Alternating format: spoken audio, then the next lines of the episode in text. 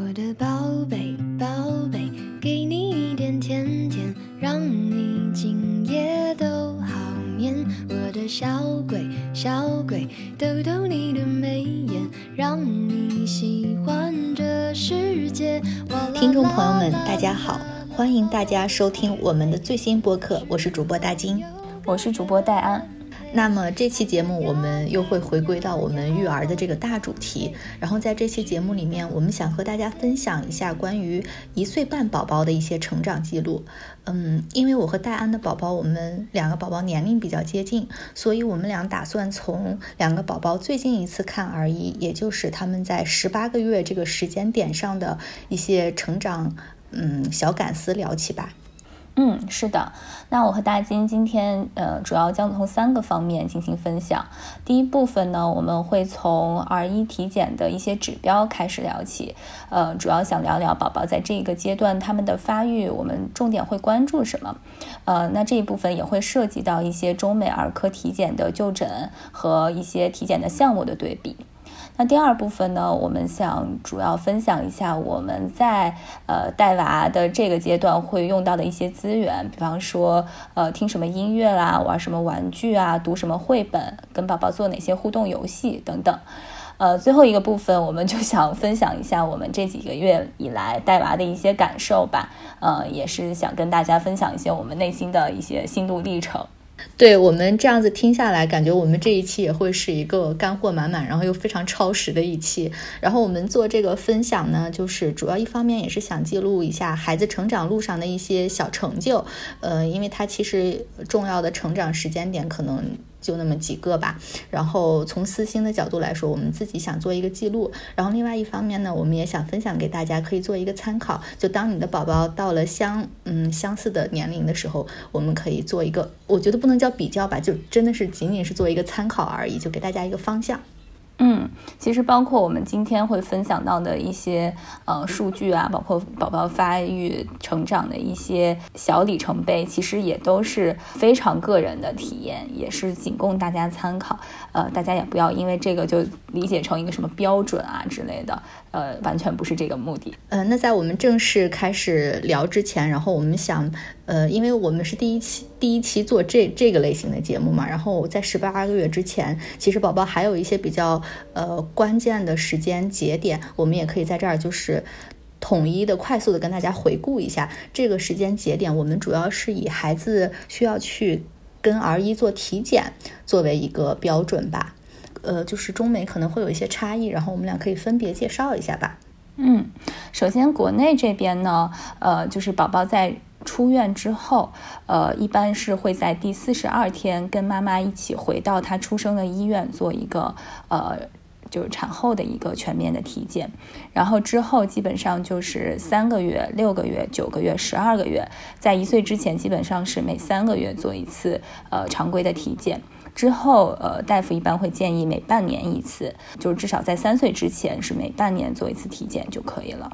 呃，那在美国的话，基本上就是在我怀孕末期的时候，我就要给孩子确定一个儿医，然后这个儿医一般就像我自己的选择的原则的话，就是希望离家近一点嘛，所以我们那个儿医就是离我们家只有五分钟的车程，然后它不是综合型的医院，就是它是在一个那种小小广场里面，就只有一个小门面，但是那个里面其实设施还挺全的。你确定好这个儿医之后呢？啊，也是跟大安刚才说的一样，就是他的第一次检查就是在他出生的那个医院，呃，一般会做一些就是什么听力测试啊、心脏啊，包括打一些疫苗啊。然后出生后的第一周开始，就是去我自己给他约好的这个相对应的儿医的这个诊所去做检查了。然后一般就是出生后的第一周，然后第一个月，呃，第二个月，还有第四个月、第六个月，呃，从六月份开始之后呢，就是。基本上是每三个月一次，就是九月、十二月、十五月，还有十八月。然后十八月之后就是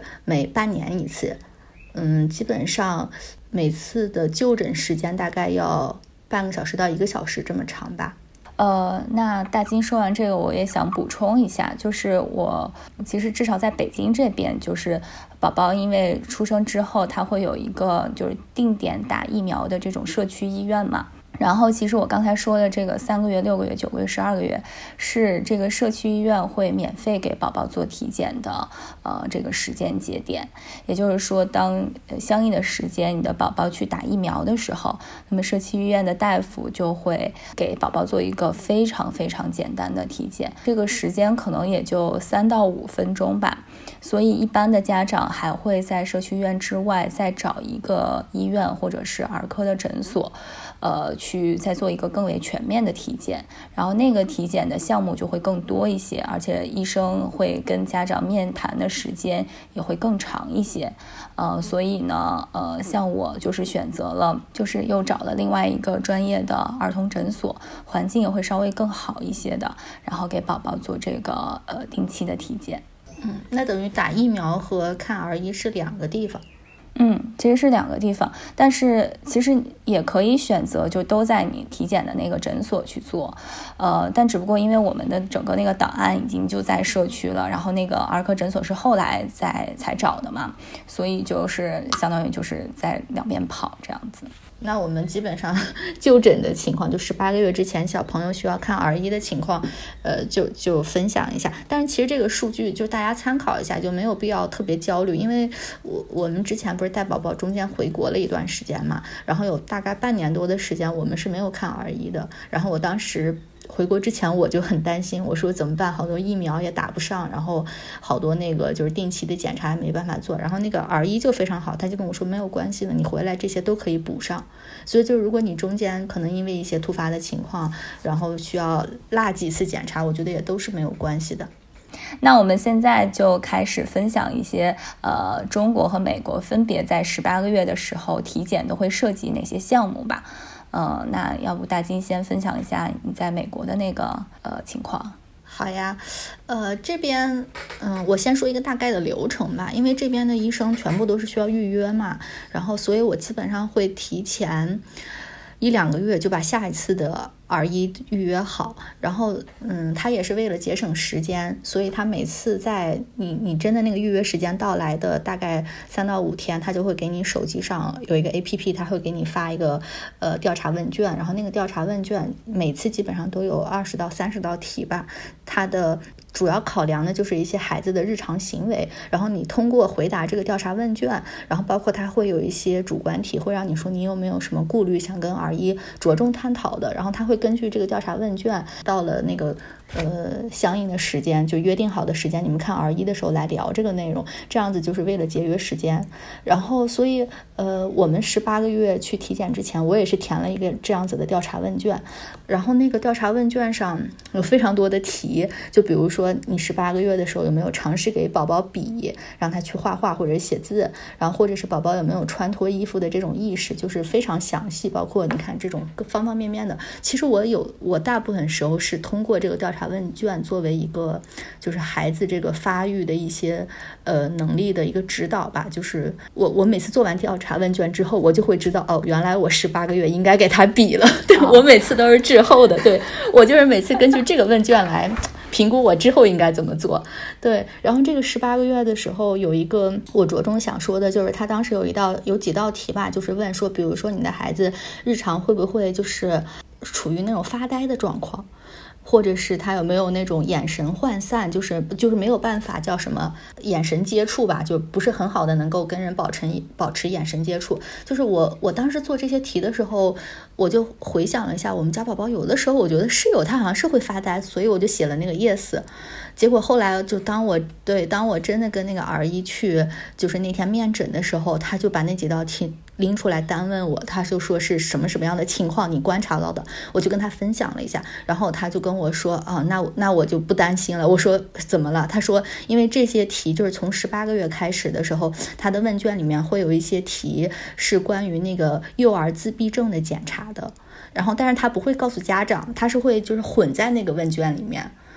对，所以我其实并不知道，他没有一个就是分分隔说这是什么日常行为，这是什么自闭症，他没有这样子的。所以他说这些题就是考察这个幼儿自闭症的，嗯，然后后来我才知道这个好像叫 M M Chat，然后我也是网络上查了一下，就是这个这个是一个，呃，评估表是从十六个月开始，一直到三个三十个月的宝宝都有可能有这个自闭症的这个风险，他就会每一次。每一次给你更新这个表，就看看孩子到底有没有这样子的处于这个危险之中吧。当然，这是这是很极少数的这种现象了，但是我觉得家长就可以注意一下吧。对，这就是那个关于调查问卷的部分。然后后来，嗯，你填完调查问卷之后，你就真的去，呃，看儿一的时候，其实过程每次都很相似，就基本上一进门就是会给孩子做一下，呃，身高、体重、头围的检查，然后之后就会让孩子整个脱光，穿上一个那个手术袍的那样子的衣服，他会方便医生做那个，呃，心跳，然后检查口鼻，然后他还会从头到尾的摸一遍孩子的骨骼，看看有没有一些什么。就是突出的地方，就主要的来说就是看看孩子有没有就是发育迟缓或者是不正常的一些情况吧。嗯，然后十八个月我们我印象中是没有打疫苗，所以就很快就就结束了。我看了一下额外的，就是他后来就每次完了之后，他会给我一个 list，就是我们今天的一些。重点事项，然后我看了一下那个重点事项上有写，就说是如果呃你之前没有做过那个铅中毒或者是铁的检查，还有肺结核化验的话，可以是在这一次补充的。然后但是因为我们是在十二个月，就是一岁的时候做了这些检查，所以我们十八个月就没有再做这些。像我在北京这边，其实就是我觉得听下来跟呃大金在美国最大的一个差别，就是这个前期的这个问卷的过程。就像我刚才说的，就是你可以选择在社区医院，或者是你自己去找一个医院或者诊所去做这个体检。那一般的家长会呃就是固定在同一家做嘛，这样你的那个孩子的发育的数据或者大夫都会更清楚你孩子的情况，就省得你每一次都跟一个新的大夫去解释这个。过程，嗯，但是就是因为国内，我觉得可能还是因为这个。人口基数比较大之类的原因吧，就其实它这个就诊的流程，它不是像美国那样，就你上一次就会预约下一次，就很多大家都是提前，比如说提前一两天才去预约或者再去挂号，呃，所以就是嗯，医院也不会提前给你拿一个问卷来，呃，让大夫提前去准备这些东西，所以就是当然就是像大金刚才说的，呃，关于他发育的一些问题，比如说呃，他现在会不会上下台阶呀，呃，能不能自己吃饭呀？就之类这些问题，大夫会在跟家长面谈的过程中，体现在他的这个面诊的问题当中，他会对孩子的整个这个发育做一些评估。当然，就是作为家长，就是如果没有这个问卷的话，我觉得可以提前准备一些问题，就比如说你最近发现孩子，比如说胃口不好啦，或者你你在这个过呃这个阶段的任何困惑吧，我觉得提前准备好，毕竟你跟医生交流的时间还是有限的，那这样就可以更高效的利用你这个。体检的时间，呃，那关于这个检查的项目，其实我听下来，呃，跟美国都是差不多的，因为就是大家一般体检也都是西医嘛，所以他会做一个就比较全方位的这个查体，就是从头到脚。呃，然后包括拿听诊器听一下他心肺的一些功能。其他项目有一个差别是，我记得我们家宝宝在一岁以前，我们体检是有一个头型检测的，就他会有一个仪器把宝宝放进去，有点类似那种什么 CT 或者是那种那种东西，但是对宝宝是没有伤害的。然后他会测一下宝宝是否有偏头。然后这个在一岁之后，我们一岁半的时候体检，我以为还有这个项目，然后大夫就说一岁之后就不测了，因为他已经定型了，就算有偏头也没有办法补救了。所以就不做了。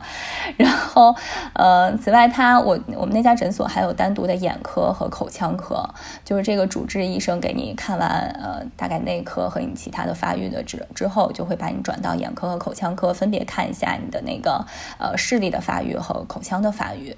呃，然后视力的话，就是他会给你做一个非常基础的一个嗯远视储备的检查。呃，就拿一个类似那种照相机对着孩子的眼睛咔照一下，然后他会测一下孩子有没有远视储备。那所谓远视储备，其实是对近视预防的一个指标吧。在孩子六到八岁之前，你是需要有远视储备的，就是相当于孩子在六到八岁之前，他都是远视眼，然后他这个远视会被慢慢慢慢的消耗，然后如果这个消耗过快的话，他就会更有这种近视的风险，所以这个是作为一个预防的数据，呃，来进行的，呃，但是其实大夫也跟我说，因为我们家宝宝好像一直就是呃远视。嗯，二十五度到五十度这个之间。我说会不会有点太少了？然后大夫说，其实他这个检查就是用这个类似照相机的这个东西，很快的闪一下宝宝的眼睛，他这个检查是不那么准的。他。只是作为一个参考，如果要真正非常准的去检测的话，需要散瞳，但是这么小的宝宝肯定是没有办法配合的，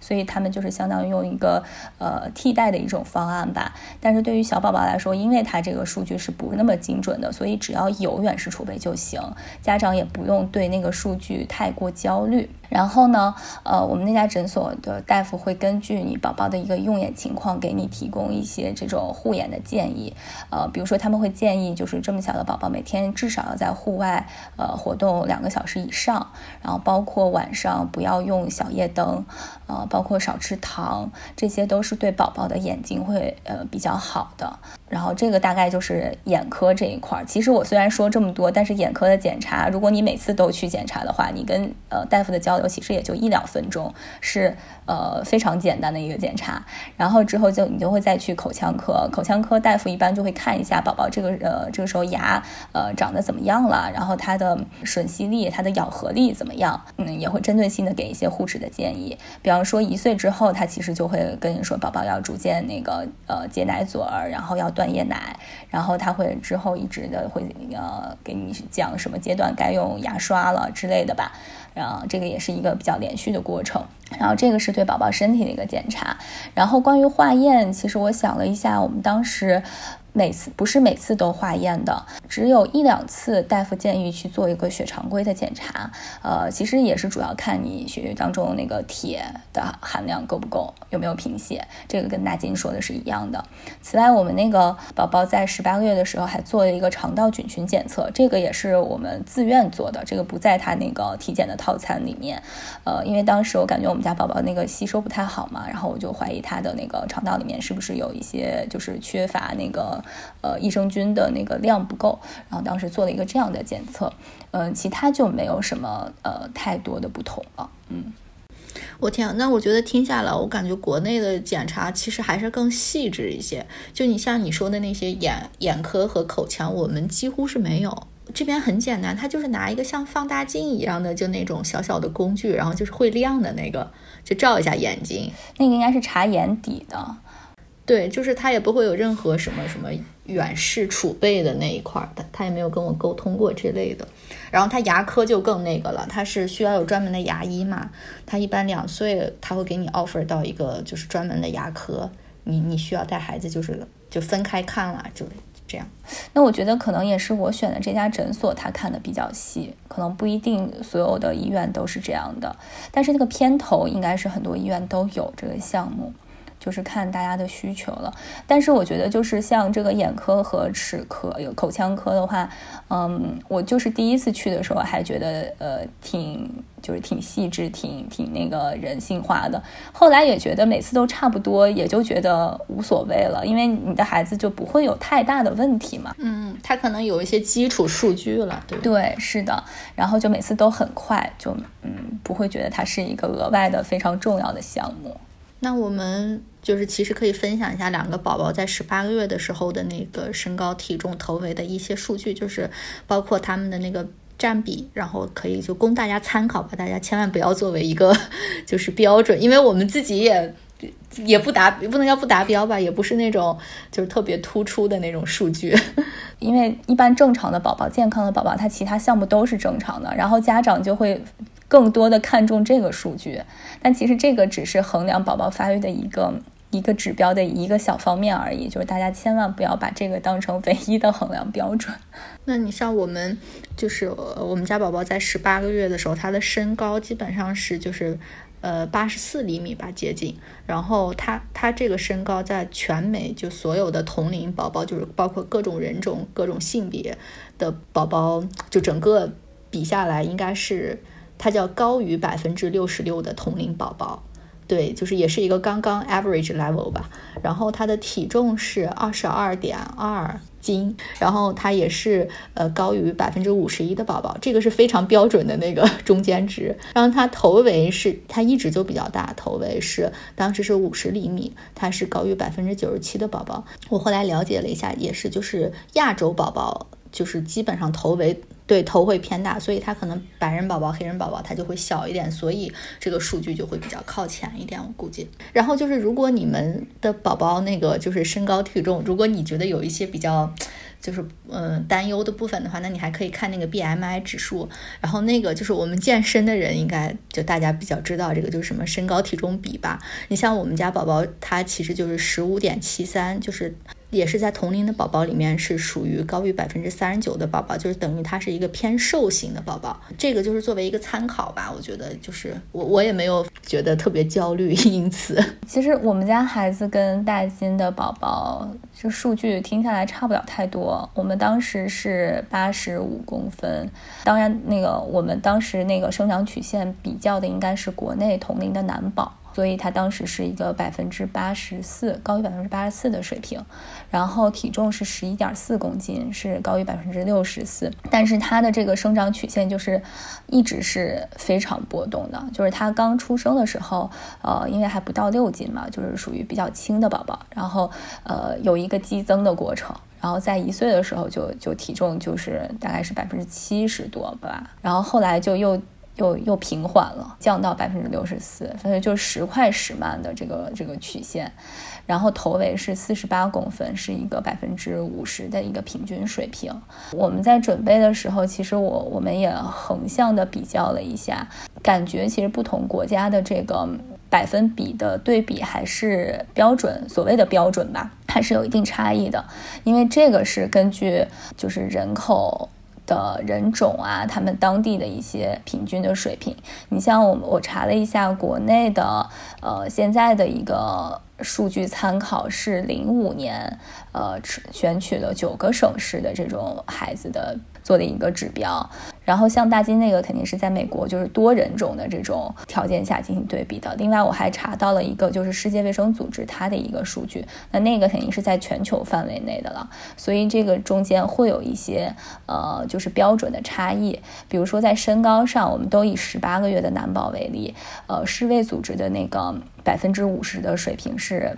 嗯，八十二点三公分，然后国内是八十二点七公分，是有一个轻微的差异，但是它那个百分之九十七的水平就会差比较多了。世卫组织是八十七点五公分，但是国内就到了八十八点七公分，就差出了一个公分还多，这个就是。呃，这个差异就会有点大了。那包括体重上，世卫组织的百分之五十是十点九公斤，那国内宝宝可能营养比较好，就到了十一点二九公斤了。所以这个中间还是呃有一个差异的。所以大家在这个衡量自己宝宝的呃发育水平的时候，也不必把这个数据当成一个就是金科玉律一个标准，你必须达达到多少才算达标。这个身高体重，我觉得很大的一部分是你喂养的原因啊，另一。部分那个很大的决定因素其实是你的基因，这个东西是没有办法避免的。我之前就是在外面看到人家，比如说，呃，一个体型比较呃健硕的妈妈，然后人家的宝宝就是跟她的体型就是一模一样的。然后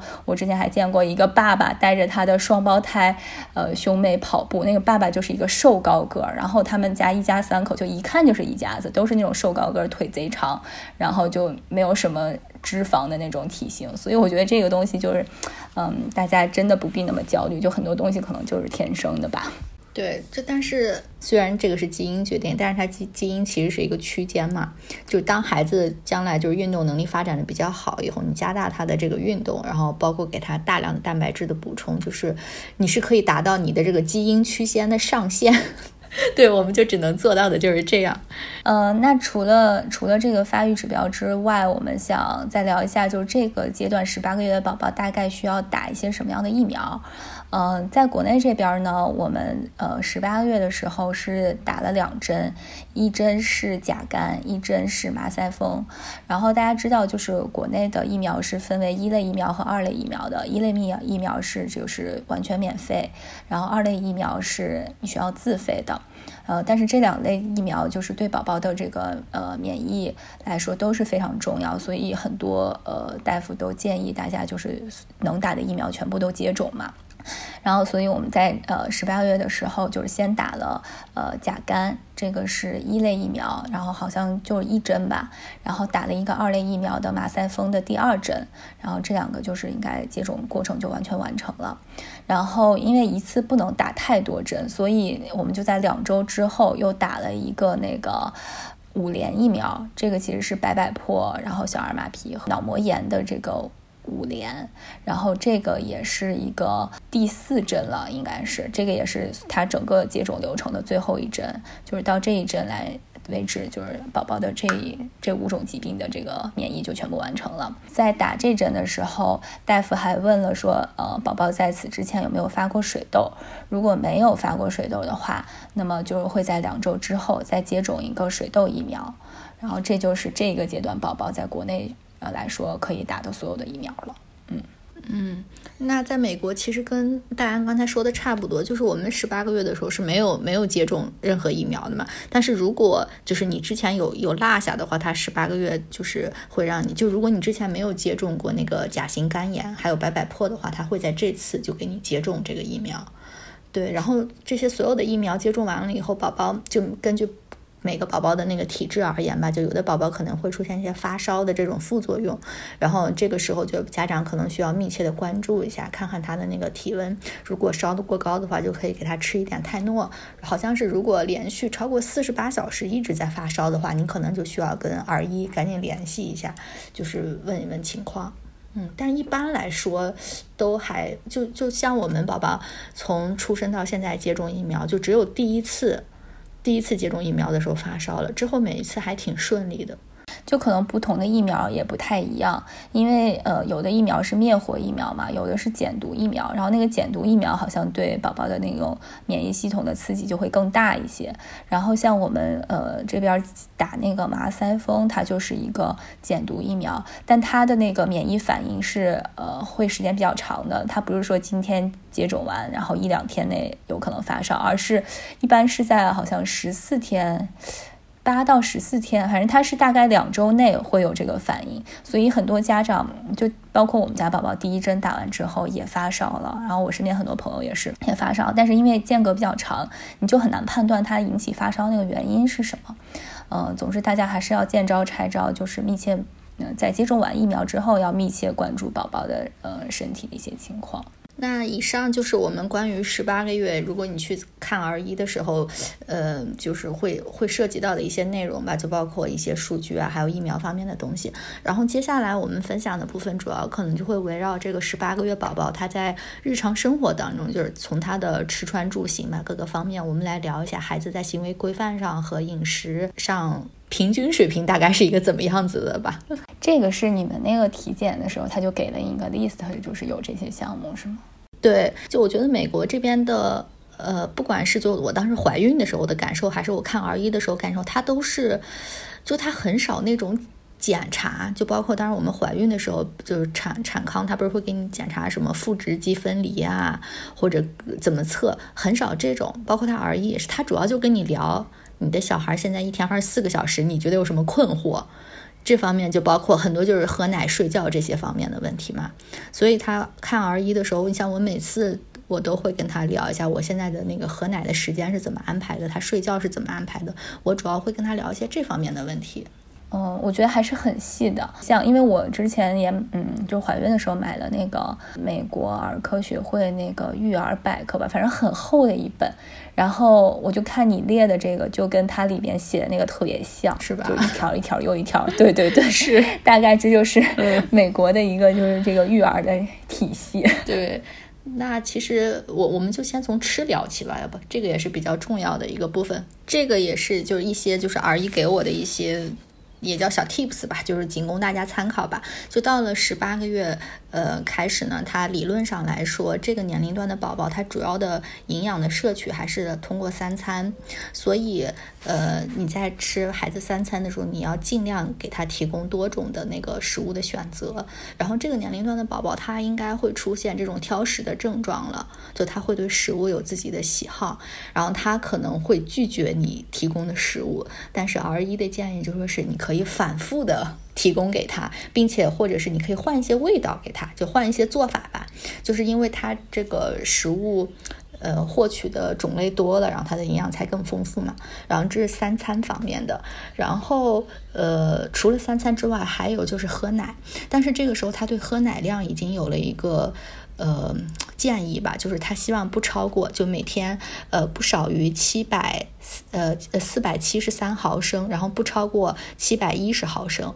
然后他这个就是最低量的来源，是因为奶里面就这个时候宝宝喝奶主要是补充钙嘛，然后。这个满足这个就是四百七十三毫升的话，基本上你一天宝宝的钙的吸收就是够了。然后，但是如果你超过这个七百一十毫升这个量的话，喝奶过多，宝宝就会影响他的三餐的摄入，所以他吃的少了，然后他营养的摄取就少了。所以他给了一个就是区间，你可以在这个区间里面上下浮动。像我们家现在基本上就是一天喝两餐奶，然后每餐是二百四，所以就是刚刚达到这个下限，就是一共四百八十毫升。那你们每天喝奶的时间是？是我们现在就是早晚。其实早晨那那顿奶也不好讲，因为我我我的感觉就是，如果他头一天三餐吃的很饱的话，他就会第二天早上起来才喝这个奶，可能就是五六点都有可能。但如果头一天他的三餐没有吃的很饱，就是他现在有时候也会挑食嘛，就可能边吃边玩儿，然后他有的时候夜里三点多他也会喝奶，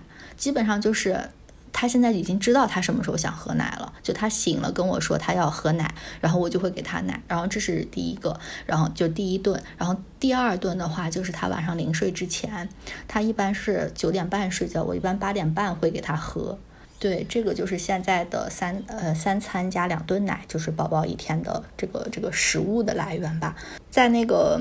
呃，使用的工具上面来说的话，儿医主要强调的就是这个一岁半的宝宝其实不应该用奶瓶来喝奶了，他应该用吸管杯，不管是喝水还是喝奶都应该用吸管杯。但是其实这个我我们家做的也不是特别好吧，就是他喝水是完全用吸管杯的，但是因为我们有一餐奶不是半夜嘛，就是有时候就是三点或者五点的那一餐，然后我基本上就是给他用用那个奶瓶来喝。就是他就可以躺着喝，然后我买了那个重力球的杯，我感觉他好像用起来也是稍有点吃力吧，就那个还是要用劲儿，然后所以那一餐奶我基本上我基本上就是他醒，只要的我的原则就只要他醒着的时候，我就给他用吸管杯，然后他那种半睡半醒的那种状态，我一般就给他用奶瓶了。大金说的这些，基本上就我们的二医也会就是强调一下，基本上都是一样的。然后就是关于宝宝现在吃，呃，就是他现在的呃主要营养来源是他的三餐嘛。有一些宝宝的确会出现挑剔的情况，然后我我觉得就是国内的饮食其实比较好，就是你可以给他包一些包子或者饺子，就是把更多的食材给他混在一起，这样他就可能也。不会，就也挑不出来，他就一次可以摄取更多的、更丰富种类的食物吧。呃，我觉得这个是一个，就是我自己的小心得。然后包子、饺子，就如果你把它的形状包的好看，或者弄一个什么颜色的话，宝宝也是很爱吃的。而且这个阶段的宝宝，他完全可以就是自己拿在手里，不用你喂他了。然后另外就是，我觉得到了这个阶段的宝宝，他就会对零食开始产生兴趣了。就是以前的话，比如说他看到一个什么食物，他他他可能不知道这个是食物，然后到了这个阶段，就我们家宝宝就会明显的就看到一个东西，他知道这个东西能吃，然后他也特别想吃，而且他就会发脾气。然后但是 有些东西因为成人吃的嘛，就是也不太适合给宝宝吃。我觉得就是大家可以适当的给宝宝备一些适合宝宝吃的零食，比如说一些就是。低盐、低油、低糖的一些小饼干啊，呃，或者是呃一些小奶酪啊，反正现在很多那个宝宝辅食的品牌都做零食做的挺好的，呃，大家可以尝试去给大家备一些，但是零食肯定是也不能吃多，不然也会影响他三餐的摄入，呃，所以就是建议大家是就餐前是不要给宝宝吃的，像我们家就是把零食平时就藏在柜子里，然后除非他。比方说闹着吃一个他现在特别想吃但又不能吃的东西的时候，然后呃我就会从柜子里偷偷把他专属的零食拿出来给他一个，然后他就会很满足。然后另外就是关于这个喝奶的问题，喝奶的话，就我之前我们去看儿医的时候，呃医生也问了，就是我们家宝宝喝多少，我们当时差不多喝五百毫升，然后医生就。就觉得，哎，你还喝的挺多的，所以可能就是他也没有给我一个标准，说你一天要摄入多少奶，呃，但他就说这个东西不要影响你三餐的摄入。但是就是我，因为前一段时间我们家宝宝那个肠胃不太好嘛，然后。就是我给他减了奶量，然后为了让他更容易的消化，然后那个时候我也就比较担心，就是他的钙的摄入不够，所以我也去做了一下功课。就是这个阶段一岁以上的宝宝，他其实每天的钙需求量是六百毫克的，然后六百毫克大概是什么概念？就是呃，差不多一百克的奶里面是有一百一十毫克左右的这个钙，所以如果你的宝宝一天差不多喝呃五百毫升的奶的话，他基本上呃钙。的呃需求是，就是他他他对钙的这个需求是可以被满足的，呃，因为你还会吃一些其他的东西，你每天的钙肯定是够了。但如果它的这个量是不够五百毫升的话，呃，你就需要通过一些饮食来补充的。其实。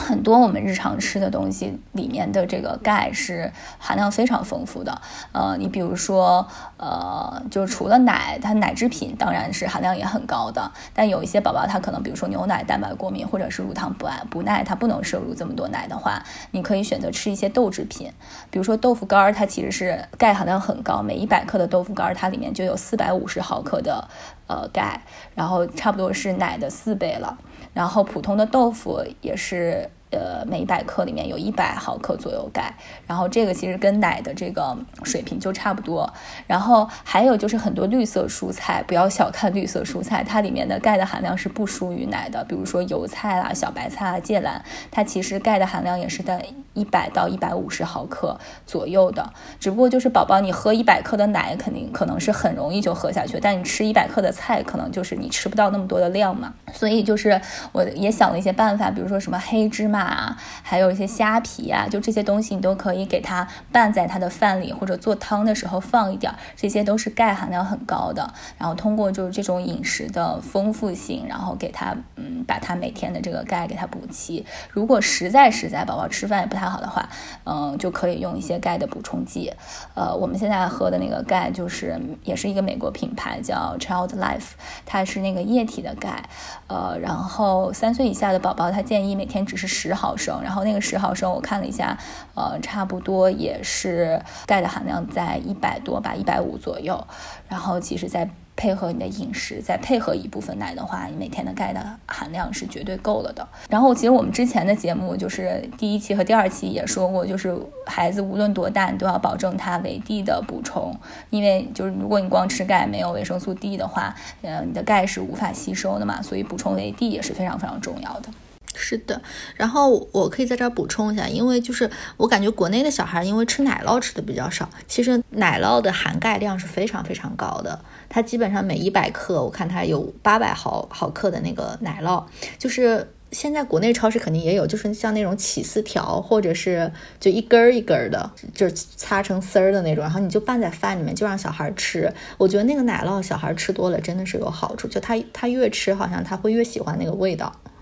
然后就是钙也就补充了，像就是美国这边就是 R 一他就特别建议小孩吃那个奶酪，他这边有做成就那种奶酪球，就跟小零食一样。然后我看就是那种这边大一点的小孩吃那个就跟吃零食一样，就每天好几个球好几个球的吃，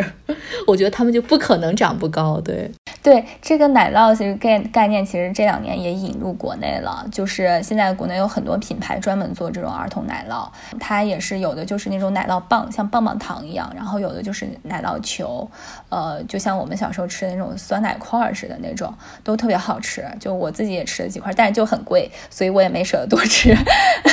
然后那个呃，但是我们家宝宝，我觉得可能多少是有一点那个，不知道是牛奶蛋白过敏还是乳糖不耐，他就吃完那个之后，他就会有点拉稀，所以我现在也不敢给他多吃那些东西，所以大概现在就是通过食物来满足他的这个需求，嗯。包括那个小零食，我刚才想到，就是我我前段时间在国内的时候，就给我们家宝宝就在淘宝上买那种小零食，我发现一款就特别好，叫鸡内金饼干。就国内的这种小零食做的，真的就是我感觉比美国这边好多了。就它那个鸡内金不是就是帮助小孩消化的，然后他就把那个做到饼干里面。我们家宝宝还特别爱吃那个，我就发现他那个时候只要吃那个饼干，他那几天吃饭就特别好。对，来了这边我就就买不到那个饼干了，我就一直还有点遗憾。就你刚才一说这个，我就想起来了，包括那些虾皮，它不是都现在网上做成那种虾皮粉，就你拌在饭里面，海苔海苔丝啊什么的，就各种。那就是食物的补充，我们聊完了之后，我们就聊一些孩子在这个吃饭这一块的行为规范上的一些事情。就除了我刚才说到的那个喝奶的时候应该尽量用吸管杯来，呃之外，嗯，还有就是如果小朋友现在开始自己吃饭的话，就是儿一的建议就是只要他吃饭，你就尽量让他自己吃，不管他是用勺子还是用手，你都尽量让他自己。对，虽然我看就是现在基本上来说，十八个月的宝宝他是可以用勺子用的比较好了，但是有的宝宝他可能就是喜欢手抓，我觉得你也没有必要制止他。说到这个培养孩子自主进食这一块儿，我记得我们在一岁体检的时候，阿姨就是说你可以现在就开始逐渐培养他了。说呃，国外的孩子因为没人管，所以一般十八个月的时候就完全可以自主进食了，就可以自己把自己喂饱了。然后说国内因为管的人多啊，就是有阿姨啊，有爷爷奶奶啊什么就会喂嘛，那个孩子呃就可能学会的就慢。但是我们的目标也是两岁之两岁之前最好就让他自己学会了。这是 R 一提的一个目标啊，但是我们自己的亲身经验是，他在十五六个月的时候就刚开始能用勺子，他对吃饭是非常感兴趣的，他自己能大概一餐能自己吃一半儿，而且也不太容易弄出来。但是他发现他自己掌握了这个技能，到十八个月的时候，他就不愿意自己吃了，他就会想玩儿，他就吃饭的时候他要玩别的东西，那你这个时候就不得不喂他。然后到了最近，我觉得。呃，他可能又重新对。这个事儿提起兴趣了，因为我给他准备了一些新的餐具，然后准备了那个新的勺子、新的碗什么的，哎，他觉得挺好玩的，所以他又开始自己吃饭。所以这个这个是有一个这种倒退或者是一个循环的过程的，嗯，大家也不必就说我的孩子在这个时候没学会就怎么怎么着了。其实我听身边很多朋友分享的就是，呃，他们家孩子在家的时候就怎么都不肯自己吃，等到上幼儿园，他看到那个周围的小宝宝都自己吃的话，呃，他。他很快就学会了，所以可能有一些二胎家庭的宝宝反而比较容易提前开始自己吃饭，因为他身边有那个哥哥姐姐作为一个榜样。呃，所以这个事儿，我觉得大家也不必呃太过紧张，就是有意识的培养孩子的这个呃自主进食的这个能力，但是你也不要指望孩子很快就自己把自己喂饱，你也不要指望他这个饭就不撒，他肯定经常会把自己搞得非常的狼狈，大家也要做好这种思想准备。嗯，我觉得你说的这个我也感触特别深，因为我们现在是爷爷奶奶在帮我一起带宝宝嘛。我们家就是这样，就是他也是，就是老想玩，然后爷爷奶奶就会喂，然后我就会 总希望他自己吃。对我觉得，首先就是你还是要把他的玩具收起来。这个就我们中间有一段也是，他就自己手里玩着小汽车，然后张嘴就等着被喂饭。后来我觉得这样真是不行，我就把小汽车全部都收起来。后来我选了一些方法，就是我觉得。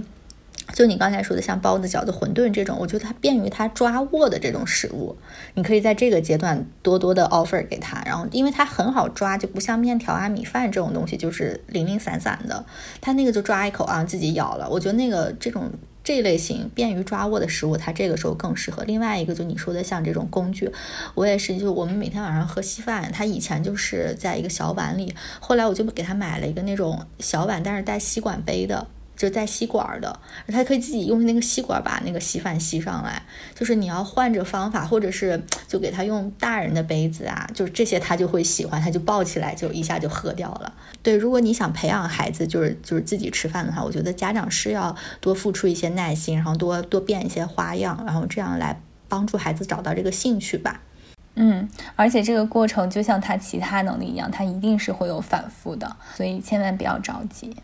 那除了这个小小朋友自己尽量吃饭之外，然后我们在呃给小朋友食物的时候，就是我们也要尽就是警惕给他一些小的、硬的、圆的食物，这个大家基本上应该都会很注意。但是他那个儿医当时给了我一个 list，然后里面有一些，就比如说像坚果、爆米花，这个大家可能是都知道的。但是他还给到了葡萄，这个好像是我当时比较少想想到的，因为我想葡萄很软嘛，然后结果他说那个也很容易被卡住。那除了吃饭，就这些可以吃的东西以外，就是儿医还强调，他就是宝宝每天这个时候可能会想喝饮料，但是你给他喝饮料的上限是每天不超超过一百一十八毫升，这个是大家一定要就是控制好的，因为对他的牙齿啊各方面都不太好。而且我觉得这种东西，不管是饮料还是汤，我觉得是越晚给他越好。尽尽晚的让孩子接触到这个东西，不然他真的是会很喜欢这些。对我们家现在快两岁了嘛，也还没没有喝过饮料。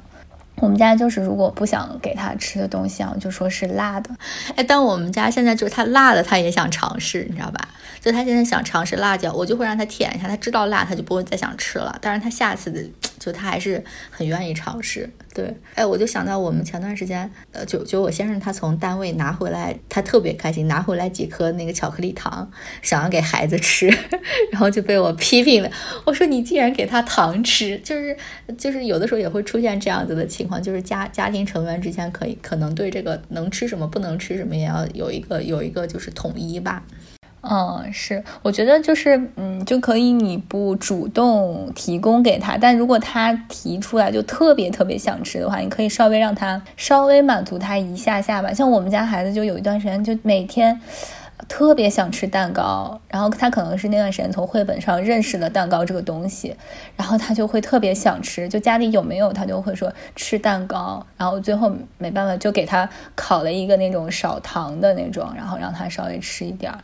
不然我觉得孩子也挺可怜的。是的，那关于吃饭就营养这一块的东西，我们聊完之后，我们可以聊一下孩子安全方面的一些东西。然后安全方面的话，我就看了 R 一的那个建议，我觉得我做的也都不是很好，就一起就是拎出来跟大家分享一下吧。他对他首先讲到的第一点就是，我们大人还是要持续的关注孩子的行为，因为十八个月的时候，孩子还是没有这种害怕的意识，但是他又有了行动能力，所以他这个时候做一些危险的行动，比如比如说什么爬高处啊，他其实是不知道他在做一个危险的事情，他也不会感到害怕。所以就是基本上就是我们这个这个阶段的孩子，就是你要时刻盯紧他。嗯，然后这是第一点，然后第二点的话，他是 美国这边特别注重这个安全汽车座椅嘛，然后他给我的建议是，就是这个年龄段的孩子，他还是应该坐那种朝后坐的。然后这个他说这种方式会一直持续到两岁，或者是如果你的孩子真的是发育的比较快，他。不适应，就是他那个体重的那个限量已经超过这个这种方式了，你才可以把它调整到前面。但是其实我我们自己是从一岁开始我就把它对转过来朝前的，我觉得也。没有什么太大的问题，就是这个大家听一听吧。如果是那种特别严格的家长，可以按这个执行。对，然后还有一个，我觉得他提到的一点非常好的，就是说这个时候因为孩子可以走了嘛，你可能会经常带孩子出去社交，或者去一些朋友家。他是讲到，就尤其是你去一些没有孩子的朋友家里面的话，这个时候你一定要注意，就是。因为比如说，我如果我们有孩子的话，我们可能一些肩的角这些地方都是包起来的，或者是你的这些玻璃制品会换成是塑料的。但是你如果去一个没有孩子的朋友家里面，他们这些方面做的就可能会欠缺一些，所以你这个时候要额外的注意，宝宝可能会有危险发生。对，此外的话，关于外出，然后他就还是持续建议要戴戴帽子加涂防晒，然后这个防晒基本上就是 S F 三十的这个这这个这个标准。嗯，然后还有一点是怎么讲，就是我们可能不会遇到，但我觉得是非常非常重要的一点，就是如果有一些家庭有一些家庭暴力的问题，就是爸爸打妈妈或者是之类的吧。你要尽早的求助，因为这个孩子这个时候孩子其实已经有意识了，这样子的家庭暴力问题是会影响他的性格的。基本上就是这这几天这几点吧，关于安全方面，这个的确就非常细了。那我想到一个就是额外的话题啊，就是那个前两天看了一篇文章，就是说。标题有点标题党，说美国现在孩子是那种被大概是这个意思被溺爱长大的。然后里面的关键词就是美国的家庭相比于其他国家的家庭，现在有一点过于强调安全了。就是嗯，前之前有一个日本的纪录片好像很火，就是关于孩子的。然后基本上很多日本家庭就在孩子两岁半、三岁的时候，就给他们布置一些小任务，就说你可以出去帮妈妈买一个什么东西嘛，或者你要承担一个家里的什么家务什么的，然后让孩子独立去完成。然后就是很多美国的家庭看到之后就。大呼就 unbelievable，就是说你怎么能让这么小的孩子去做这样的事情？呃，因为美国现在可能也有很多的法律说你不能让孩多大的孩子单独在家，不然你就触犯了什么，然后你不能让孩子怎么怎么怎么样。所以我觉得好像就包括你看这个安全行为，它是出现在 R 一给你的建议当中嘛，就是一点一滴都在渗透这些理念。呃，当然，我觉得从保护孩子的角度来说，这些都没问题啊。比如说这个家庭暴力，就这种，我觉得其实是非常，呃，需要就让家长去有意识到的。但是有一些就是过于，我觉得过于保护孩子，反正我自己的感觉是，嗯，也没有那么的必要。像我想，可能我觉得这个可能也跟社会环境有关系，像日本那种。对，这就是我刚才想说。我觉得美国现在进入一个，我我不知道好不好说，因为我也是这个社会的一个观察者吧，就也是一个也是一个新融入者，然后观察者。但是我今天就是正好看到 New Yorker 还发了一篇文章，就是他美国现在进入到了一个前所未有的让大家没有安全感和分裂的时刻。他的他这个这个标题，当然当然他针对的是，就是前段时间就就前两天美国那个最高法院他驳回了一个就是之前的案例，就说女孩可以自自己堕胎。来的那个事情，对，他是从这个话题引起的，呃，但这也是我的一个感受吧，就是我我不知道真正的就 Native America 是怎么样的，但是像我们这样子就是来这边就外国人吧，我我是非常非常注意的，因为他的就各方面枪支啊，包括他的流浪汉的问题啊，然后我就我几乎是带着孩子，就是呃出外外出出行的话，就基本上主要是开车，就你很少步行在除社区以外的其他地方。我自己一个人我都不愿意，我就更何况还是带着孩子，我就觉得这是一个大的社会背景上的一些东西，确实是，它就更宏观一点了。确实是，我觉得美国社会现在的确是越来越割裂了，这个多民族的国家。好吧，我们还是回归到孩子身上。嗯，那安全的问题聊完了之后，我们还有很大的一块就是睡觉嘛。你觉得睡觉问题现在还很很困扰你吗？就是对于十八个月的宝宝来说。我觉得在逐渐好转，但是我一直以来就是，就我们家现在是会有睡前阅读的这个事儿，但是他最后就是进入熟熟睡状态，还是要依靠安抚奶嘴，就是还是没有完全戒除这个事儿。但是这个安抚奶嘴儿的事儿，其实牙医在一岁的时候就跟我说，要呃逐渐的让他不要一直吃这个东西了。不然他会越来越依赖。他现在就是会主动要，然后他就边听故事边吸这个奶嘴，然后最后关灯之后，然后他才会睡。呃，当然睡觉之后我会把这个东西拔出来，它也不是那么需要了，但它可能就是一个习惯问题。嗯，这个戒奶嘴我们有专门一一一趴嘛，我们等会儿可以详细聊一下这个。对，嗯，其他我觉得还好，就是没有说夜间再要醒来你再去安抚他，或者是。呃，其他太严重的睡眠问题了。嗯，那他就是醒了，你就拍一拍他。对他其实翻身，他就因为我现在跟他是相当于我们拼床睡嘛，他在他的小床，然后但是跟我的大床是连着的。然后他有时候醒来，他就会直接翻到我身边，然后就。靠着我，然后他就会继续睡着，然后我也不会醒得太透，因为我也很困。那我先说一下二姨给的几几个建议吧。就首先的话，他第一条就是这个年龄的孩子，你可以给他开始建立这个睡前阅阅读的这个行为习惯了。然后第二条的话，就是这个年龄的孩子开始会有做噩梦嘛，然后半夜可能会有一些惊醒的状况，这个时候你需要去安抚他。然后安抚他的话，你首先不要把他挪开他原本在的那个位置，你就那样尽量你比如说你趴过去。这样抱着他，因为你挪开他可能会就加速他的那个苏醒，反而是对。然后呃，这是第二点。然后第三点的话，他在这个行为上来说的话，他白天以前的那种小觉，基本上现在会合并成一觉。像我们现在的话，基本上就是白天只有呃下午吃完午饭之后，可能会睡两个小时或者三个小时。对，就白天只有这一觉了，然后就是整个晚间睡觉的时间。我觉得可能跟我自己的性格也有关系，我就是属于那种特别，就我也不知道为什么，就他睡着了，我也睡得很浅，就他只要有一点动静，然后我就会过去拍一拍他什么的。我就感觉现在晚上睡觉也还是还是就陪睡这个工作对我来说，感觉还是蛮累的。你可能自己就是一直绷着一根弦儿。我我其实自己也有这个体会，就是如果我今天我自己睡得不好的话，我就会感觉他睡得不好。就是因为可能他夜里的一点点动静我都能感觉到，然后这个时候我会认为他 睡得不好，但其实可能比如说我很累很累的时候，然后我睡得很熟，他也许也也会也会有这些动静，但是他会自己尖叫，然后我没感觉，我就觉得他睡得也很好，可能也是我们自己的一个心理作用，嗯，是你说的这个就特别明显，因为我就是这样每天陪睡，我觉得特别累，所以我们家基本上是就周末的时候是会爸爸陪睡。然后我就发现爸爸就睡得特别熟，因为他就是 完全是睡他自己的，然后孩子他半夜完全听不到孩子的任何动静。我说啊，真的吗？我怎么觉得他晚上那么多动静？就可能还是心理方面的一些。嗯，对，还是要自己放松一点。对，但是我我看就就是有一些睡觉习惯比较好的宝宝，这个年龄段基本上就可以养成自主入眠的习惯了，就是这个是大家可以努力的一个目标吧。这也是其实对孩子好的，这个这一点我主要是觉得。嗯，其实我自己的体会也是，因为我之前呃十八个月以前哄他睡的话，我基本上会挨着他，然后我一直一直拍拍他或者嘘嘘这样子，他才能睡着。后来我我有时候我很累，我也不拍他了，然后他就靠着我，他其实就是把我当成了一个安抚玩具一样。对，如果你这个安抚玩具从小就有的话，那我觉得他这个阶段完全可以自己睡着，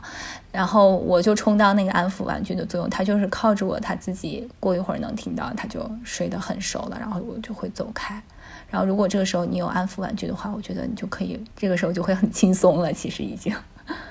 对，那睡觉聊完之后，我们就聊一下，就是二一还提到一块就是亲子关系嘛，然后这块他给的建议就比较少吧。首先第一个就是你要创造一家人在一起的时间，我觉得这个是无论针对任何年龄段的孩子来说，这都是一个需要大家努力去做的事情。然后他额外提到一点，我觉得是非常。重要的就可以跟大家分享的，就是如果你们家是一个多孩子的家庭的话，你这个时候需要确保给孩子，就给每一个孩子父母单独陪伴他的时间，就是除了这种全家人在一起的时光，他也需要跟父母单独在一起的这种只属于他的时间。我觉得这个是，就是我之前忽略掉的，确实是。包括我之前看过一篇文章，他讲那个你就二胎家庭或者多胎家庭怎么平衡对孩子的爱嘛，就是因为孩子就是他还小，他肯定难免会争夺你的关注什么的。就这个时候，其实家长可以有一些小的这种嗯 tricks，就是比如说你其实有一个什么东西，你给两个孩子都准备了，但是你可以在你单独跟他们相处的时候，就说啊，这个是妈妈专门给你买的，然后你一定要保密什么的，就这种就会让他觉得他是被。偏爱的那一个，他就会会有更多的安全感。这种就是大家可以，反正每个家庭也情况不一样吧，大家可以根据自己孩子的情况，多多的给每一个孩子更多的关注。嗯，这上面的基本上就是就是二姨给我的一些建议吧。然后我们接下来，呃，要不先分享一下，就是大安就是找的这个卫健委的。这个十八个月孩子发展水平的一个评估，好，就是国家卫健委，它之前有一个给六岁以下的儿童的一个发育的评估表，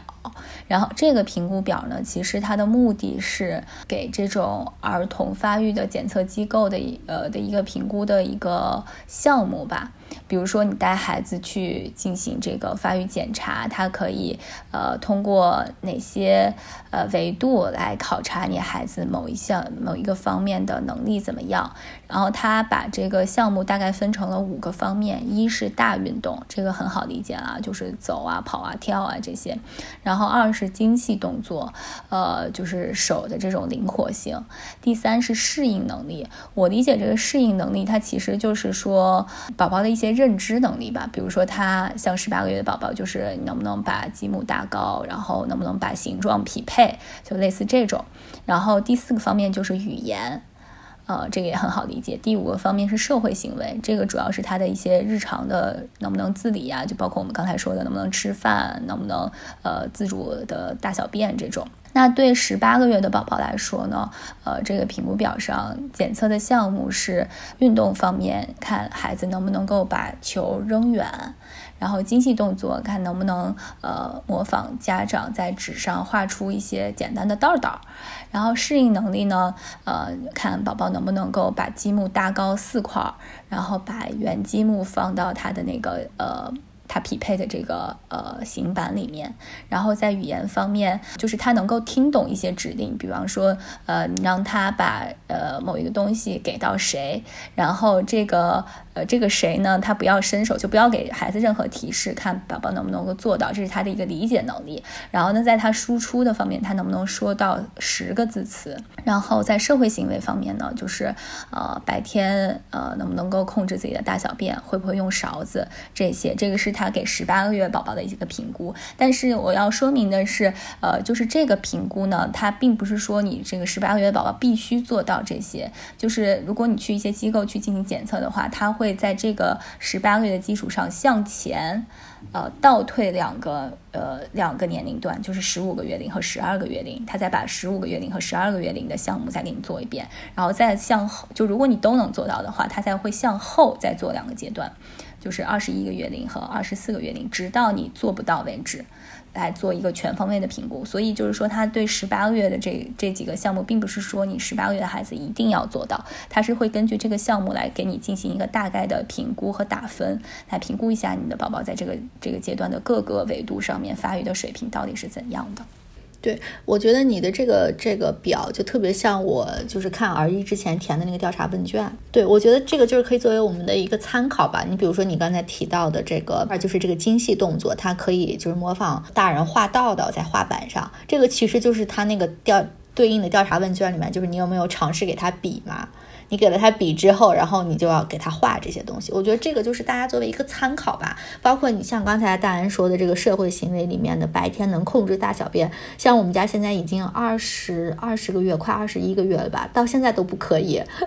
对，所以我觉得我们已经二十三个月了，也也依然不可以。对，所以我觉得对这个就是一个一个参考吧，这是就是理想的一个状态。对，就大家了解一下，就知道这些讯息有一个就是指导方向，就我们朝哪个哪块努力，我觉得是这样。对，其实我也是会就是定期，比如说每三个月，有时候想起来拿出来这个表看一下，然后就会知道大概你这个方这个这个阶段可以引导宝宝去做些什么，呃，可以给你一些就是启发，我觉得是这个目的。嗯，呃，好的，那我们关于十八个月宝宝的一些就是。不管是行为上的，还是他吃穿住行各方面的一些，就是不能叫指标吧，叫做参考数据吧，就分享给大家。然后了，然后接下来这一趴呢，我们就会聊一些，就是我们真实的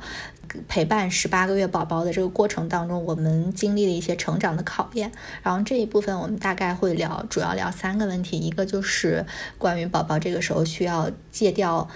母乳的胸喂。然后另外一个就是关于他断奶嘴，然后还有第三个问题就是这个时候孩子到底看需不能不能看手机，就是这个电子产品这一块的问题。那我们先从第一个第一块开始聊起吧。嗯，呃，这个断胸位这个事儿也是我。纠结了挺长时间的一个事儿，因为其实，呃，如果听过我们前面节目的朋友应该知道，就我其实是，呃，我们家宝宝从出生开始就是混合喂养，而且一直是奶粉大于母乳的。就其实我的那点母乳，就对他来说，有没有其实都一样。所以，特别是在了一岁之后，其实我那母乳就很少很少。就如果他不吃的话，我是感觉不到我还有任何胀奶的感觉的。但是母乳，我觉得对他来说，因为我那个时候就是要上班。嘛，我觉得就是从我自己的心理上，我觉得母乳也是对我，就是我跟他的一个情感的维系的这么一种感觉。所以我每天下班之后，他那个时候都形成习惯了，就是下班之后他会把我领到卧室，然后让我换上。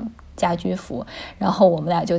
在卧室，他就会吃一小会儿，大概就三分钟的样子，然后再去做别的事情。所以我觉得就更多的是一个我们彼此的一个情感的一个维系。但是到了十八个月这个阶段，我的确觉得就是这个事儿就就类似那个奶嘴儿，他会把这个就是越来越依赖，呃，会有意识的去找奶。呃，就是这种心理上的心理需求，包括有的时候夜里就像刚才说的，他翻身什么，他就会翻到我身上去扒我的衣服什么的。然后到这个时候，就觉得说，的确是该给他断了。但是断的时候，我也嗯不知道该怎么弄嘛，所以我也问了一些朋友，他们就说，呃，说你就得强制，就是得狠下心来，就是孩子肯定会哭的。包括我们家阿姨也说，没有孩子断奶是不哭的，就是你就得熬过那一个礼拜。但我想了想，我还是得给他做一些呃思想建设，就给他讲一讲这个事儿是就为什么要要要断奶。然后我就大概到网上随便搜了一本那个嗯关于断奶的绘本，然后哎呀那个画风简直是也是有有点奇怪，反正就是。画的很很很直白，可以说，然后它其实前面就是有一些什么小动物、小象啦，它们长大了，它们要吃苹果、香蕉就不吃奶了，呃，然后他最后就是讲完几个小例子之后，就说这个宝宝也就是你，你现在也长大了，你可以吃各种各样的好吃的，呃，然后就不吃妈妈的奶了，但妈妈依然爱你，妈妈会在你孤独的时候什么抱着你，就大概给他讲这么一个故事。那我就买来这个绘本之后呢，就给他，当时他大概也就是十九个月、二十个月的样子吧，就差不多是十八个月这个阶段。刚刚开始有一点会自己表达自己的意思，但是他当时说的词也就是两呃一两个词能连起来，就比如说是吃饭饭，就大概这种简单的意思。但是我给他讲完这个绘本之后，他突然有一天跟我说：“跳跳长大了，不吃奶奶了。”这是他第一次说出完整的一句话，我当时就特别的惊喜。但是呢，嗯，他不是说说出来就做到了，他说完之后就是。呃，他想吃的时候，他就又会扒过来，然后这个时候我就会，呃，看着他说：“我说跳跳长大了。”然后他就会笑一下，他说：“不吃奶奶了。”但是他就是因为他有这个习惯嘛，我就会再把安抚奶嘴给他，不然他就会很抓狂。所以这也是为什么我现在也没有戒了安抚奶嘴的一个原因，就是他可能。把安抚奶嘴当成了那个的替代，就是我觉得这个绘本还是起到了一个非常大的作用的，他有提前做了一个思想的准备，所以他那个断奶是其实是非常顺利的，也没有什么半夜的哭闹，或者是呃就非常执拗的跟我争夺什么，基本没有这个过程就断了，基本上就是两三天的事儿，然后就再也没有吃，所以这个就是。呃，我觉得还是比较顺利和比较呃惊喜的，但是与此相对的，就是带来了他就是现在就是更加睡觉要依赖这个安抚奶嘴。我我其实就顺着你刚才的这个就是那个感受，我觉得就就先引出一下吧。就是我觉得有的时候戒戒这种，不管是就是这个母乳胸喂，还是这种戒安抚奶嘴，它一方面有的时候是给孩子戒，另外一方面有时候也是给大人戒。就因为这个东西其实就是。就比如说安抚奶嘴这个东西，确实是特别省事儿。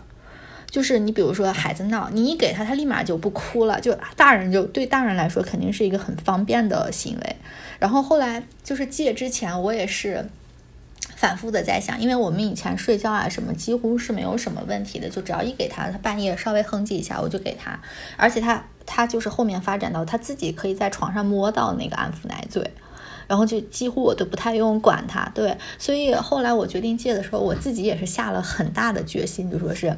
啊，我要开始戒这个东西了，然后我要做好准备，说我要开始面临一个可能孩子会频繁的哭闹，然后我要频繁的醒来的这么一个挑战。然后首先我就跟我自己说服了我自己，就说服了我自己，说我一定要来做这个事儿。之后呢，我就开始给他，就是在真的开始你行动戒之前，你要反复的跟他说，就说是，就比如说我只要带他去小公园啊，然后他看到那种小宝宝就是坐在婴儿车里面含着安抚奶嘴的，我就会跟他说我。说你看，只有那样子不会走的小 baby 才需要安抚奶嘴。你现在已经是会跑会跳的大哥哥了，你就不再需要这个东西了。然后，或者是我们比如说有什么朋友家小孩要快出生了，我就也会跟他说，我说我们要不要把你的他的那个安抚奶嘴是还带着一个玩具嘛，就带着一个长颈鹿。我说我说你要不要把你这个小鹿送给那个要出生的小宝宝呀？我们把它作为礼物送给他好不好？就你我会跟他反复的就是说这样子的事情，然后就让。他有一个概念，就他几乎从来不会回应我的，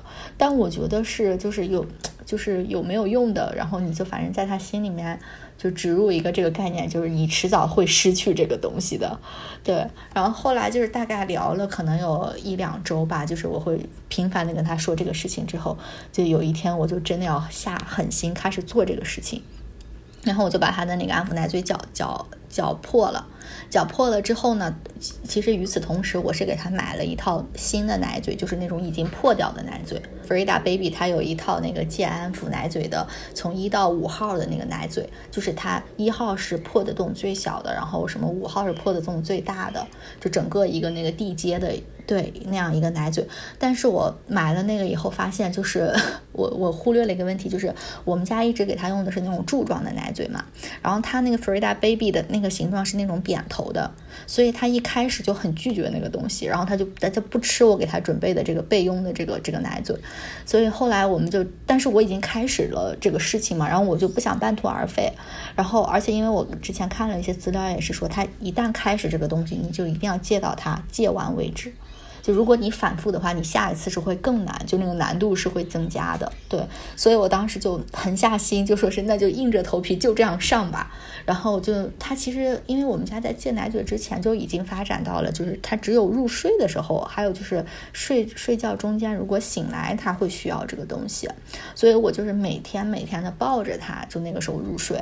然后就是跟他完全回到了他小的时候，就是他就是各种哭，然后各种闹，然后我就站起来哄他、抱他，一直给他讲故事，就讲他今天早上，比如说中午中午那一觉，我就会给他讲早上发生了什么，然后就一点一点就事无巨细的讲，然后他偶尔就是能听进去，然后抓住那个空档，然后我就会赶紧就让他趴在我的胸前，就趴在我的胸口上，然后我就这样拍着他入睡。但每一次那段时间，就是每每一天中午这一觉，真的对我来说都是一种，唉，就是就是那种酷刑。我每天吃完饭，我那段时间最愁的就是要去哄他这个中午这一觉，就是反而是晚上那一觉，我觉得还好一点。可能晚上那一觉也是因为他就是自己特别困，对他一直就是晚上入睡的更好，就是自主入睡的更好。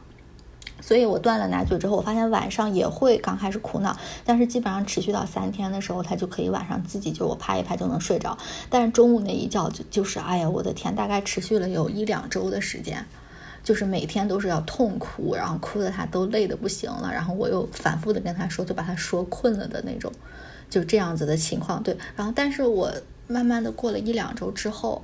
我觉得是。就是这个症状缓解了很多，像现在的话，基本上就是他中午，我我我会给他看一本他现在最喜欢的绘本，我们就躺在床上就一直看那个，就是是一本就认知类的，然后就反复的给他讲一一一样的东西，然后他就像催眠一样，就自己也就大概，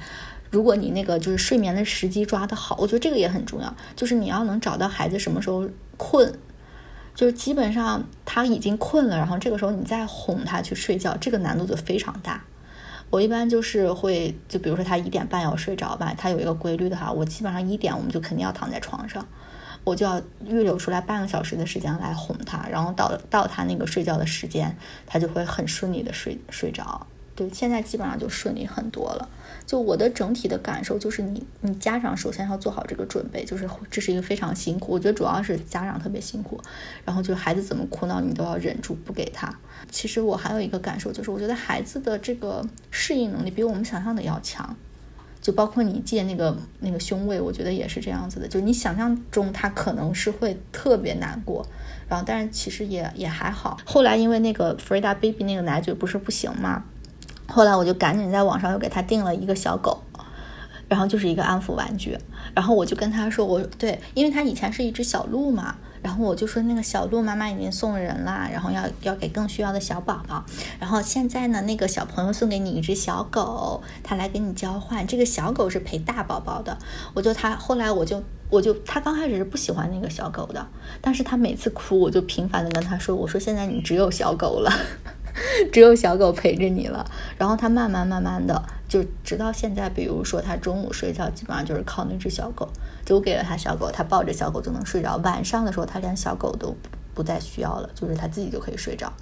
但是他半夜晚上醒来的时候，我就会把小狗再给他，然后他就会抱着小狗。对，嗯，我觉得还是就是你要，嗯，也要给他一些替代替代品。嗯嗯，我觉得我现在问题就是胸位和奶嘴成了他的两个互相替代。就如果你看你是不是说孩子你们家宝宝就是累了的话，他就趴在你胸口睡着了嘛？但如果这种情况，就如果我现在我之前也的的确试过给他戒奶嘴，但他就是会就回过头就是扒我的衣服。那这种情况就是还是得，那我觉得可能间隔还是太近了，嗯因为我们是很早就断了母乳嘛，我们基本上对白天的时候就断了母乳了，就他现在可能还是你还要再等一等，可能嗯。对我觉得还是要把他这个对母乳的这个就更加巩固的，让他彻底忘记这个事儿之后，对，但是你可以，我觉得可以现在赶赶紧给他买一个安抚玩具，就先让他培养这个感情，就这个感情的建立也是，哎，对，这就有一个小例子了。因为刚开始我给他戒奶嘴的时候，真的真的那个过程，我觉得也挺心理上也挺考验的，因为小孩很小嘛，他会的那个词儿很少，他以前那个小鹿，他就叫窝窝。嗯，他就是每次就是喔喔喔喔，我就知道他是要那个小鹿。然后后来我给他借的那个期间，他半夜醒来就会流着泪喊喔喔喔喔。然后对，然后我就觉得好难过，我就，哎呀，我都我都我现我现在想起来，我都觉得就有点心酸，你知道吧？就就是太可怜了。后来我就给他买了，后来我给他买了那个小狗以后，我们就把那个小狗又命名成窝窝了。对我说，现在这个小狗就叫我，我，它就陪着你，就以后就是小鹿就变成小狗了。然后我感觉慢慢的也会就是对它心理上多少有一点安抚吧。嗯。啊，我觉得你们家宝宝还是很长情。就是安抚这个安抚玩具的形状有什么？这种反正我觉得舒适一点，一定要舒适。我觉得如果是有就是长颈鹿，就同款长颈鹿肯定是更好，但我当时没找到，所以我就给他买了一个小狗。那聊完戒奶嘴儿，就是我们这个阶段还出现了一个呃非常大的倾向，就是他开始有意识的要看手机。就是在他更小的时候，他其实不知道你拿的是什么嘛，然后你给他拍照啊什么的，反正我们家宝宝也也不知道你在对着他干什么，他就继续做自己的事情。然后到了这个阶段，他就会非常明显的，他知道你在给他拍照。然后比如说他正在非常专心的看书或者玩玩具的时候，我给他拍一个照，然后他就会立马抬起头来，就过来说看看看看。然后他就会想看手机，而且他最喜欢看的就是他自己的视频，呃，看的特别投入。然后如果你给他拿走的话，他就会开始闹。我到现在其实也没有想到很好的解决办法，就是只能陪他玩的时候尽量少拿手机在他身边出现。对我，我遇到过相似的，因为我们不是也是老人在帮忙看嘛，我觉得老人对这块就是会宽松一点吧。对，而且对我觉得他们会经常给。宝宝看，然后我这个时候可能会选的一些方式就是，如果他非要看这个东西，就是如果你给他绘本或者其他玩具，他都很抗拒的话，那你就在电视上给他看。我就宁愿让他看大屏幕，我不想让他看小屏幕。对，然后但是看大屏幕的话，这个内容我就是很固定，就是基本上我只会给他看那种就动物世界，或者是给他听一些音乐之类的这种。嗯，他反正就会坐在沙发上也也能看。嗯，就像我们之前也说，就是现在的孩子，你不可能完全把他的隔离在这个东西之外。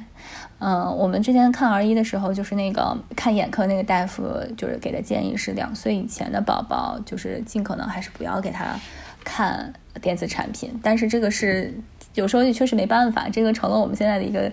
基础设施一样的东西。所以我们现在就是差不多二十三个月嘛，我现在每天睡前也是我跟他约好了。呃，就是可以看一小会儿电视，但是他现在已经，因为他现在稍微大一点儿了，他就是会提要求，就比如说我有时候我也很想给他看小动物，但是他就说我要看车，但他每天看，他这一个礼拜基本上看的都是同一集，这也是我现在的一个，就我现在一个观察吧，我觉得这种看电子产品，就是除了对眼睛不好以外，他。的确，就像我们之前聊的，就是所谓蒙氏教育所嗯所反对的那样吧，他可能呃孩子还是一个被动的接受的过程，而他更多的可能是一个娱乐的过程，它不是一个学习的过程。就拿我们家孩子来举例，他现在其实是一个学东西非常快的一个阶段，基本上嗯跟他说什么，他一两遍就记住了。然后他尤其是看绘本的话，他学的非常快，就那个什么小动物什么，他都很快就能记住。但是看他那个动画片儿。很爱看的就那么两集，就是教那个汽车是什么颜色的哦。他已经循环看了一个礼拜了，每天起码看五遍，然后 一个词儿也没学会。我一直有一个就我自己的教育理念吧。但是我我从来没有任何就是科学依据啊。我是不太喜欢给孩子看这种有有剧情的东西，因为我觉得只要是这种东西，他就会上瘾。他看了这集，他就会想看下。就就我我到现在都没有给我们家孩子看过一集动画片。就我给他看电视，全是看的那种就是食物类的，就是他没有这个成瘾性。我觉得我自己的想法啊，呃，我也不知道，其实就是我给他看那个，他其实每一集和每一集也没啥联系，他就是反复要看同一集，没有任何情节，就是把一个没有颜色的车。喷成了不同的颜色，然后其实人家就是从头到尾就教那几个颜色怎么说，他反正那个汉语都会。然后我陪他看的时候，我也会帮他重，因为那个是个双语的嘛。他比如说教红色，然后他会说 red，然后我也会跟他重复。结果就是你看完以后再问他。就啥也不记得了，所以我觉得就是他，他看的时候，可能他的大脑还是就是他的那一个学习的那一个部分就没有在启动，就语言那一部分可能没有启动，他就是就是反复看那个热闹。但是他有时候我也给他看过那个小昆虫的那种，他就是我觉得他。之前认识的东西在里面再出现的话，他是会指出来，然后他很兴奋。但如果里面出现了一个新的东西，他完全要从这里面学的话，我觉得可能是学不会的。或者你可以给他看一些其他车类的视频。我觉得小男孩真的是太爱车了，就只要是车，他都应该都会喜欢。太爱了，就是一切车，就这个车的动画片儿也是不是我挑选的，是我不是打开那个界面嘛，有很多动画片儿。当时他是喜欢佩奇的，本来给他找佩奇，然后结果他看到旁边有个车，他就只是说要看车，然后我就给他看，人家自己选的，然后从那以后就天天就要看车。就我觉得反正就是你也不是说指望他在这。十几二十分钟学到多少东西嘛？我觉得一是可以适当的去给他看一些，二是还是要控制这个时间。那我们 这一部分基本上就聊完了，嗯，就整个十八个月宝宝就是成长一些成长方面的一些讯息吧。然后包括我们的一些真实经历，我们就跟大家分享完了。然后第二趴我们主要是跟大家分享一些我们在呃这段时间陪伴孩子的时候的一些资源类的分享吧。就是这这一块是真的希望说能能对大家有一些帮助。那由于时间的关系呢，因为我们也没想到我们第一部分就录了这么长时间，所以我们第二部分关于资源的分享和第三部分我们这一阶段育儿的一些心得和体会，那我们将在下半期。起播出，也欢迎听众朋友们持续关注我们的节目。我们下期节目再见，谢谢，拜拜。感谢大家收听，你可以在微信公众号、微博、小红书搜索 B B M Bye Bye Mom 关注我们，